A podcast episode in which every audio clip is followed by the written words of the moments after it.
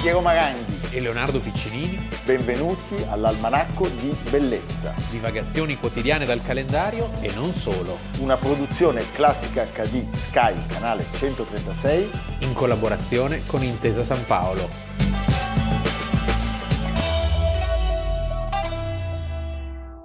Almanacco di Bellezza, 26 giugno, Leonardo Piccinini. Piero Maranghi, La febbre dell'oro è uno dei un film grandissimo successo. commerciali all'epoca. Sì, e poi è un film che è entrato di diritto nella storia del cinema, sempre mi ricordo una volta, c'era l'area di biciclette, la febbre dell'oro, cioè sempre i primi posti. Noi ne parliamo oggi perché il film esce il 26 giugno di 98 anni fa, Sì, del 1925.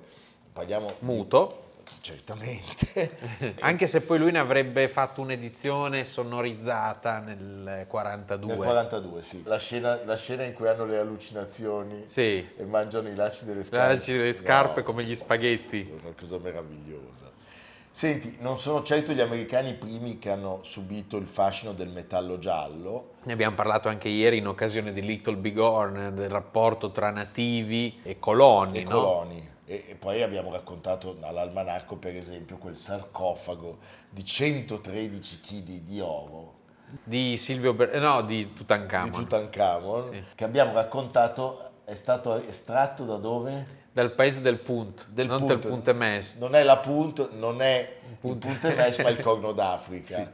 Abbiamo parlato del, del- Il vitello del d'oro. vitello d'oro, eh. Mentre Mosè va sul monte per ricevere i dieci comandamenti, Il sacerdote interpretato dal da grande collezionista di arte Edward G. Robinson. Edward G. Robinson. E poi, e poi, e poi abbiamo parlato di Mida, di Creso, i mitici re che con il solo tocco possono trasformare ogni cosa in oro o della pietra filosofale, per esempio.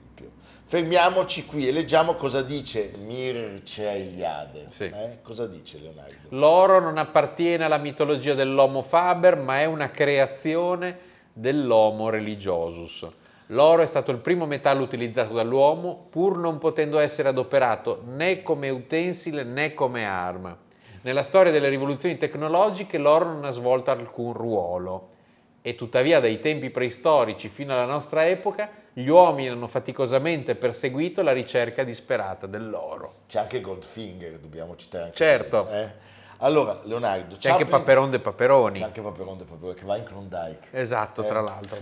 Senti, Chaplin si limita a fare la parodia della corsa all'oro americana, infatti il titolo è The Gold Rush, È tutto ambientato nei ghiacci dell'Alaska a fine 800.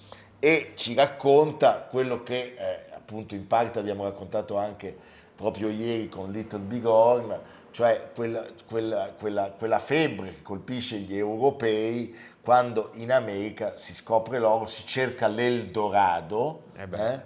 Tutto inizia nel 1848. Uno È svizzero, colpa di uno svizzero, eh? Johann Suter. Suter, che Il Suter. dopo essere stato a Ponna, Certo. Sì, ha detto che andiamo... non è in Svizzera. No, che non è in Svizzera. A Ponna. A Ponna, andiamo a Swiss Miniature. Ieri Santa Noiosa era la festa della rete Eh, svizzera. No, allora cosa succede? Lui scopre sulle rive del fiume Sacramento È un sacramento. in California, eh, mentre sta lavorando alla costruzione di un molino, la presenza massiccia di oro. Non riesce a tenere però nascosta la notizia. Sì. Cioè arrivano subito tutti. Tutti, Che tutti. rabbia, pensa come si arrabbia. Eh, lo so. ma è Lui un sarà gran- andato a casa, gran- avrà picchiato la moglie dicendo è- sei stata è tu. un- Sei stata tu. Eh? E E è sempre lo quindi- svizzero. Ah sì, glielo dice in Svizzera. Sei stata tu Eh, volentieri. nel tunnel. Allora, cosa succede? In realtà sappiamo che i cercatori erano molti, in pochi ce la facevano, anche perché le condizioni e la Ecco, ferocia... perché è durissima, cioè non è che trovi la, la pepita d'oro, non si trova mai. Si trova, cioè, se quella cosa c'è il, eh, no? C'è il setaccio. Cioè, il setaccio, io da, e ci sono delle io da bambino andavo nel fiume Olona Ah. col setaccio. E tu trovai però solo la- l'oro dei poveri, No. che è la pirite. No, ho trovato delle pantegane che sono Ah. rimaste, che ho portato a casa e che poi mi hanno indotto a questa a questo E le amore. abbrustolivi cosa No, le facevi? davo al- a- ad Algisa, Ah, al ad procione, Algisa, perché che il c'era procione già. È ghiotto di Pantegano. Ah, ok, va bene. va bene, Leonardo, senti, quel filone, quel filone di Sutter nel 1855 è già esaurito, non c'è più niente. Però, diciamo, questa mania collettiva si sposta freneticamente in altri stati, in Nevada, Dovunque, dovunque ci siano Colorado. dei corsi d'acqua in quell'area, diciamo, eh, sotto le montagne, eh, si crea la famosa epopea del West. del West. Il vero boom però arriva nel 1896 quando, e lì è Paperone dei e Paperoni, lì si la pepita in un fosso del del, Klondike. del Klondike, arriva un flusso migratorio per questa notizia- disgraziati. di disperati, c'eravamo anche noi, dei nostri avi, erano lì 100.000 persone. 100.000 persone Tra loro Jack London, c'è Jack certamente. London, certamente, e arriva appunto anche Paperon de Paperoni, che è l'uno- uno dei pochi che si arricchisce veramente. Senti, nella sua autobiografia Charlie Chaplin afferma che la storia della febbre dell'oro è stata ispirata dal racconto di Donner Party, emigranti che viaggiano verso la California attraverso le montagne della Sierra Nevada, dove sono assaliti da una bufera di neve che causa la morte di metà del gruppo. E cosa mangiano per sopravvivere? Per sopravvivere hanno dovuto mangiare i mocassini. Erano buoni? Erano buonissimi. Io ho mangiato diversi mocassini in vita mia. Eh? E l'episodio è eh, evocato nella scena del film in cui The Lone Prospector... E poi c'è Giacomone. Eh, cioè, no, ma meraviglioso, il cercatore solitario e The Big Jim, che appunto noi chiamiamo Giacomo, Giacomo. ma è stupendo, mangiano la scarpa e nel film l'avevano fatta, pensate, di liquerizia e chiodi, i chiodi erano di caramelle. Giacomone ha le allucinazioni e vede l'omino, quindi sarebbe Chaplin, che diventa un Eh, trasformato pollo. in un grande No, pollo. ma è stupido. È una gag, non è casuale, ma ahimè, diciamo, eh, fa, fa- fa il verso a delle reali scene di cannibalismo che si sono svolte in questi luoghi impervi e dimenticati da, da Dio. Poveri, poveri cercatori d'oro. Poi spesso quello che guadagnavano lo spendevano subito perché c'era sempre i casinò, i salun, cioè Certo. quella cosa lì. Cioè appena t- avevi due lire c'era quello pronto a, a ciulartele. A fregare. Eh. e poi se no arrivava sentenza. Arrivava di sentenza. Van Cleef. Van Cleef, Eh, sì. Va bene. Senti, il film Chaplin lo gira con una leggerezza e con una poesia straordinarie. È uno dei film che certamente lo coinvolgono anche dal punto di vista personale, in particolare dobbiamo raccontare che a un certo punto si presenta per il ruolo di protagonista femminile Lillita McMurray, Sì. che ha già recitato dodicenne la parte dell'angelo nel Il Monello. Nel Monello sappiamo c'era anche Jackie Cogan che tutti voi conoscete perché poi nella vita ha fatto lo zio Fester della famiglia Adams. Pensa come si, come- come si diventa Eh, nella vita. Dalle stelle alle stalle. Eh, sì. Allora, scritturata come Lita Gray, dopo sei mesi è, È incinta di Chaplin. di Chaplin, che la deve sposare per evitare uno scandalo pazzesco e la vicenda provoca il blocco della lavorazione del film e la sostituzione di Lita Gray con Georgia Hale e si creano anche dei seri problemi reputazionali a Chaplin perché non è come il cinema di oggi No, dove ma poi li avrebbe avuti anche dopo Eh, lui nella sua certo, sì, vita. eh. sì. Molti anni più tardi, appunto, come dicevamo prima, nel 1942, Chaplin produce una nuova versione rielaborata, eh, ai sottotitoli sostituisce la narrazione parlata e ci sono pezzi musicali, c'è La stella della sera dal Tannhäuser di Wagner. e il volo del calabrone di Rimsky-Korsakov.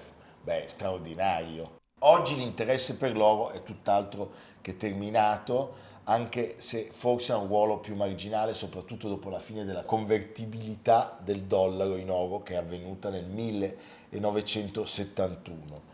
È ancora considerato un bene rifugio, Leonardo Piccinini è ricchissimo di lingotti d'oro, Sì, li tiene ci nascosti. faccio il bagno, No, come- li fa vedere solo al procione Eh sì. che cerca di Che mangiare. infatti ha un occhio di riguardo Sì, per ha- me. Ha un occhio d'oro. eh. Senti, sappiamo che nelle banche, nei cavò delle banche nazionali ci- c'è molto oro, molto oro c'è nel cavo della Banca d'Italia, Sì. lo sappiamo. Tra l'altro c'è una cosa molto curiosa che siccome molto dello scambio avveniva con i paesi sovietici, ci sono molti lingotti con la falce e il martello. Comunisti, Sì, lingotti sì, i comunisti. famosi lingotti comunisti. Sì. Eh? L'oro di Mosca. Allora, gli americani hanno 8.133 tonnellate, Sono sempre i primi. la Germania 3.355, signori, Però l'Italia ne ha 2.452 e batte la Francia che ne ha 2.437. Ah, ecco, quindi vedi Russia- che non siamo poi messi così no, male. te l'ho detto, le riserve auree sono tantissime. Ecco. Russia 2.200, Cina 2.011. Sì, poi sono partiti l'altro ieri in Cina. Però sappiamo che Però in Cina aumenta in Sì. modo esponenziale. Allora, è anche vero che si parla di briciole, cioè l'università di Bristol e Munster ritengono che l'oro sia piovuto dal cielo 4 miliardi di anni fa con un bombardamento di meteoriti che è durato 200 milioni di anni e stimano che se si estraesse tutto l'oro al centro della Terra, Leonardo, cosa si potrebbe fare? Si potrebbe ricoprire il pianeta con uno strato di 4 metri. Adesso Leonardo Dio Al col- centro della Terra, viaggia al centro viaggio della al Terra. centro della Terra, Leonardo Dio col procione sca- scaviamo. Scaviamo finché non lo troviamo, qua sotto, in Ma via detto- Conizugna. Sì, fa un po' caldo Sì. man mano che scendi. Però, Però ne vale la pena. Eh, Eh? Quando cominciamo? Ma subito, Subito. appena finisce la seconda parte. Approfittiamo le- dell'estate. che- Dell'estate, sta- Sì. l'estate sta finendo, noi siamo in righeira. Sì. Va bene, ci vediamo fra poco.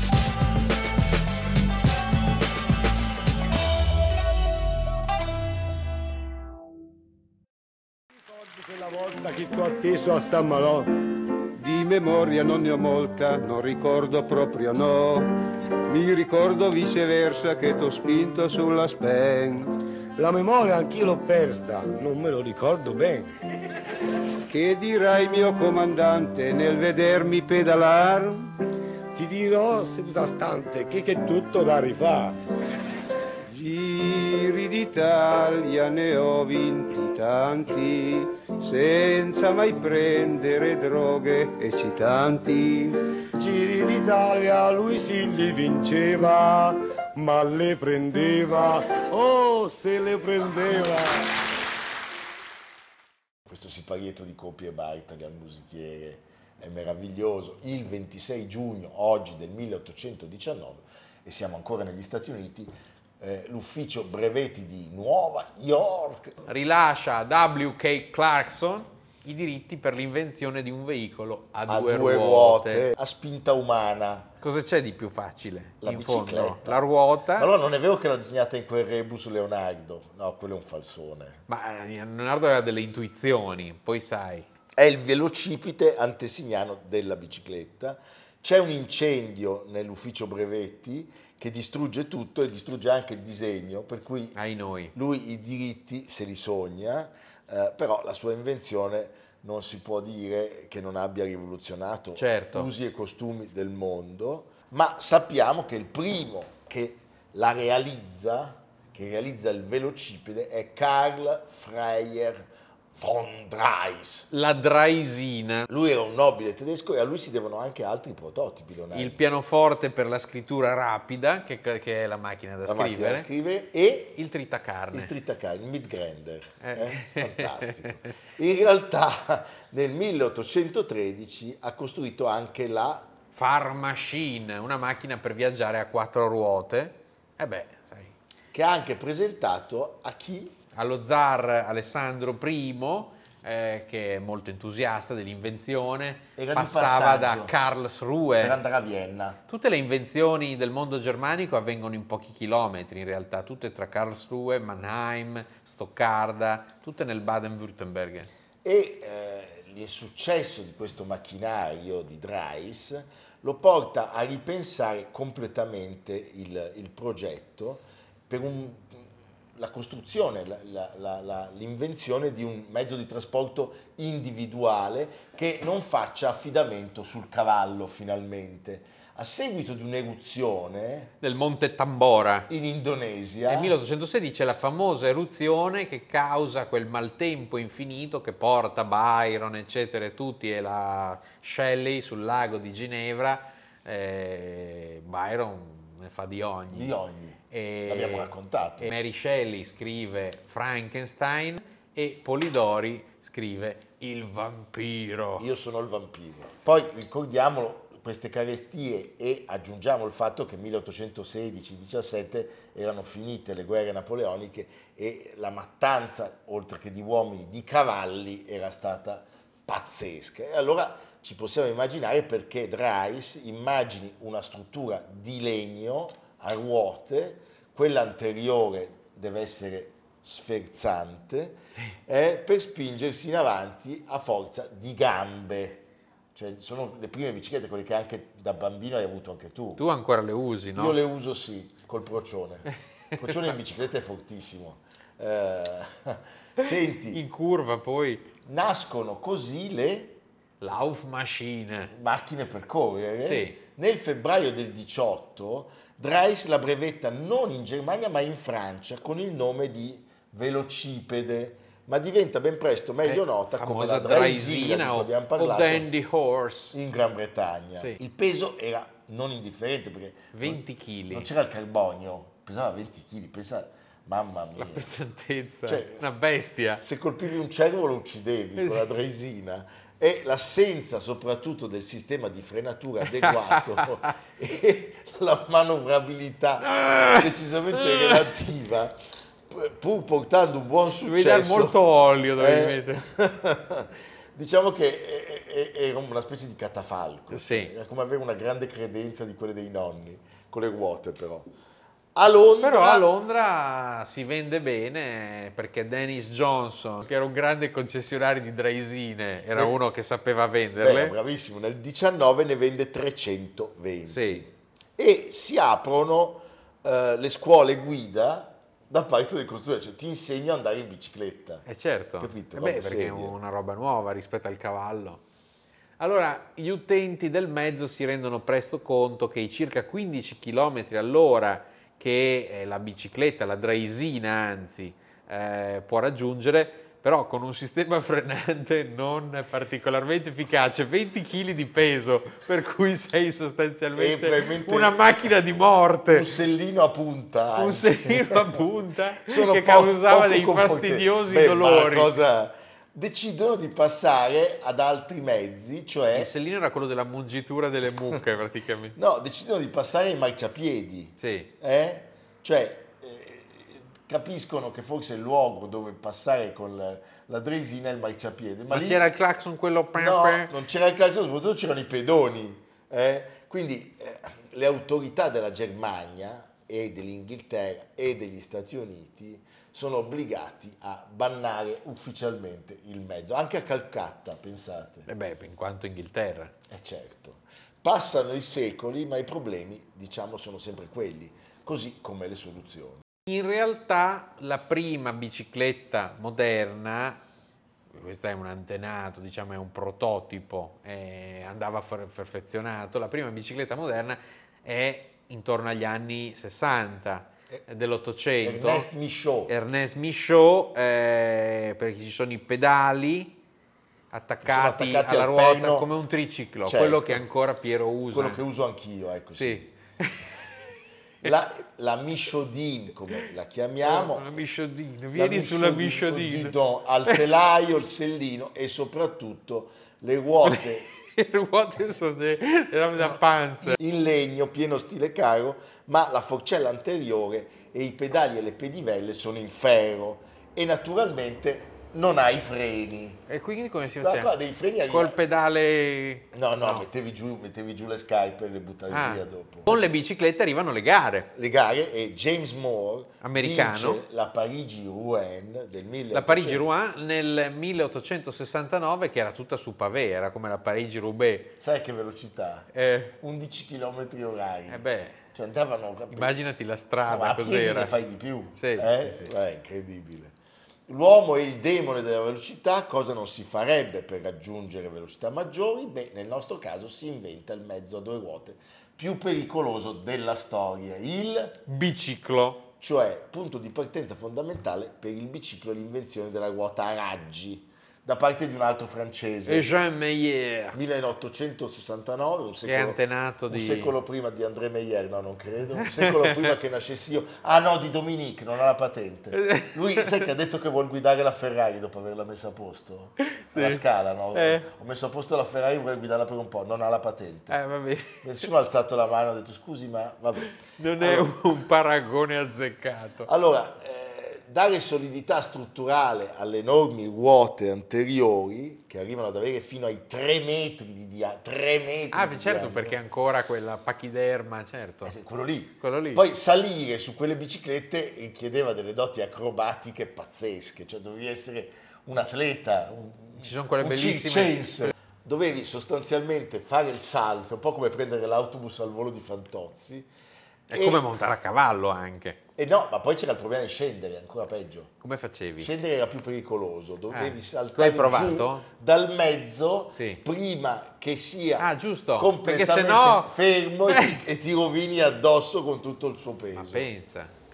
Vabbè, insomma, diciamo che abbiamo fatto un- un lungo percorso, nel frattempo sono saltati una quantità di polsi, menischi, scafoidi. Eh, diciamo che poi si aumenta la velocità perché dagli 11 km orari dell'americano si passa all'inglese Frank Dodds che stabilisce il primo primato mondiale su biciclo, compie la distanza di 25,4 km in un'ora. In un'ora. Eh. Più che raddoppiata la velocità di- di- dell'americano. Bravo. E poi arriva Thomas Stevens. Cosa fa? Thomas Stevens nel 1884 attraversa gli Stati Uniti da San Francisco a Boston e non contento nel biennio successivo prosegue per l'Europa e l'Asia, il giro del mondo in bicicletta. in bicicletta, poi si, Che non la- fatica. Poi l'hanno perso. Con quelle bici lì poi. Mamma. Friedrich Osmond porta il record dell'ora nel 1891 a oltre 38 km orari.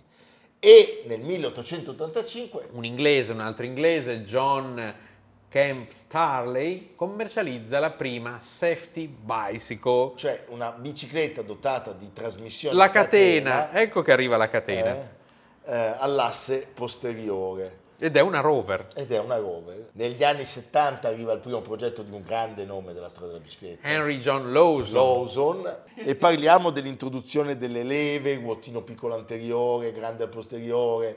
E poi arrivano le, le- le- le- le trasmissioni a catena con i cambi. La forma della bicicletta diventa sempre più contemporanea, sono più sicure. L'altezza da terra, diciamo, non è quella spaventosa. Si scende. Si scende. Arrivano i pneumatici ad aria. Nel 1893 il francese De Grange stabilisce il primo record dell'ora su safety bicycle alla velocità di poco più di 35 km all'ora, quindi riduce di 3 km il record precedente. E insomma, è una storia che poi arriva ai giorni nostri a Bianchi e Legnano. Sì, Eh. Coppi Baitali, da cui siamo partiti. Va bene, oggi celebriamo due anniversari. Il primo, più recente, che dieci anni fa inaugurava a Trento il Museo delle Scienze, museo disegnato da Renzo Piano e che in dieci anni è stato visitato da oltre 4 milioni di persone. Un progetto unico nel panorama italiano,